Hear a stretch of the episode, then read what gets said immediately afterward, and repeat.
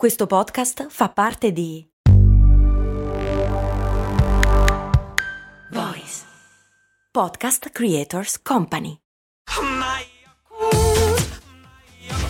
Se a volte ti senti così, ti serve la formula dell'equilibrio.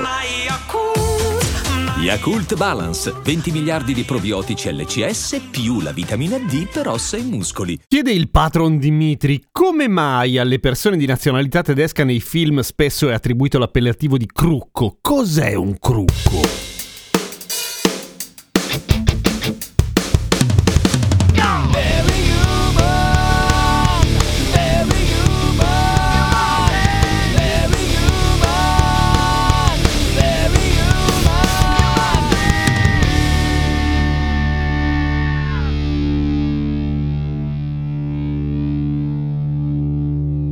Ciao, sono Giampiero Kesten e questa è Cose Molto Umane, il podcast che ogni giorno ti insegna qualche cosa, anche cose di relativamente poco conto, tipo perché si dice crucco. Allora, ogni paese che ha avuto a che fare con un altro paese, o meglio con altri cittadini di altri paesi, a un certo punto probabilmente svilupperà un nomignolo che di solito non è particolarmente simpatico. Ora, personalmente non sono un grande fan dei nomignoli dispregiativi che prendono una cultura, una nazionalità tutte insieme, immagino che sarete d'accordo con me, nel senso che è una di quelle cose che dovrebbe far smettere di ridere dopo le scuole medie, più o meno come sbagliare il nome o il cognome di qualcuno, come faceva Emilio Fede. Quelle cose lì che dopo un po' rompono il cazzo, oggettivamente. Comunque, l'origine del termine crucco, che effettivamente è quello che veniva utilizzato nei confronti dei tedeschi, o ancora adesso, boh, non lo so, da parte degli italiani ha un'origine bizzarra, perché in realtà viene da una parola serbo-croata. E voi direte, ma che cazzo c'entra? Ed è un'osservazione assolutamente legittima. E viene dalla prima guerra mondiale, quando i prigionieri austro-ungarici, e in particolare naturalmente specialmente quelli che venivano dalla Croazia e che parlavano serbo-croato,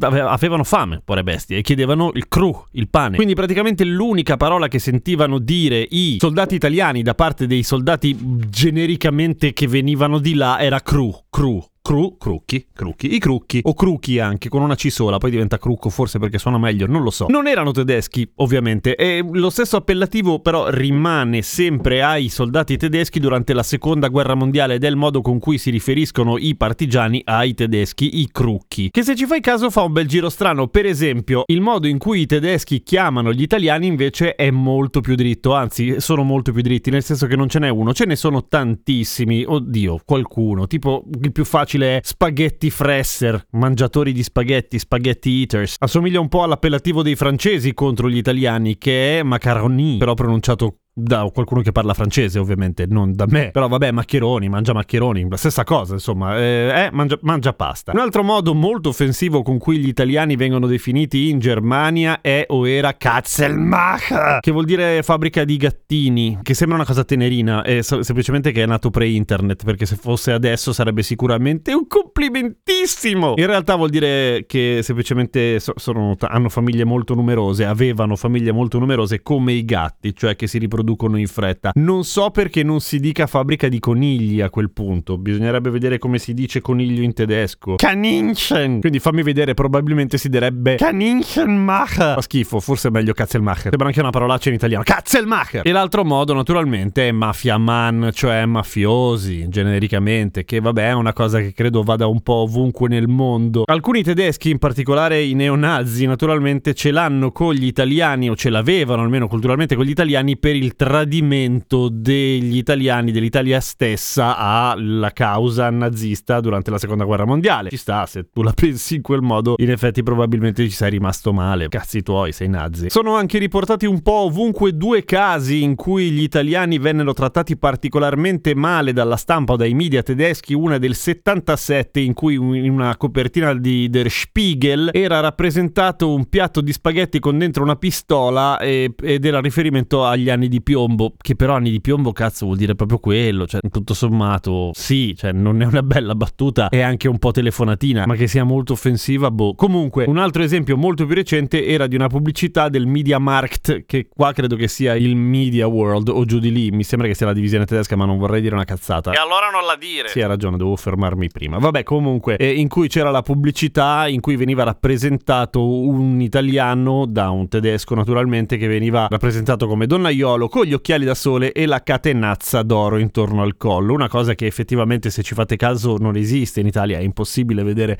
un personaggio.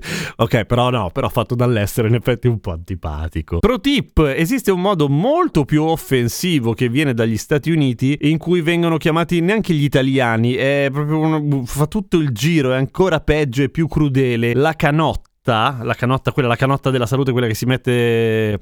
No, non si mette perché la canotta andiamo. Cioè, non si mette la canotta, cazzo. Però, insomma, se hai un certo stile, ci vai in giro d'estate senza niente sopra. Ecco, quella roba lì. Se sei un po' razzista e abbastanza insensibile e abiti in America e in particolare qualche decennio fa, la puoi chiamare wife beater, cioè picchia moglie, non perché la canotta si macchi di orrendi crimini di per sé, ma perché la canotta era un indumento tipico degli immigrati italiani, la cui caratteristica, secondo gli americani, era quella di essere particolarmente inclini alle violenze domestiche. Ai tempi c'era del vero? Ai tempi non c'era del vero? Non è questa la sede per rispondere a questa domanda, naturalmente, e questa era la sede per rispondere alla domanda di Dimitri del perché si chiamano crucchi tedeschi nei film. Dopodiché, i nomignoli in generale, lo ripeto quello che dicevo all'inizio, no, fan cagare. È molto difficile che suonino bene. A domani con cose molto umane.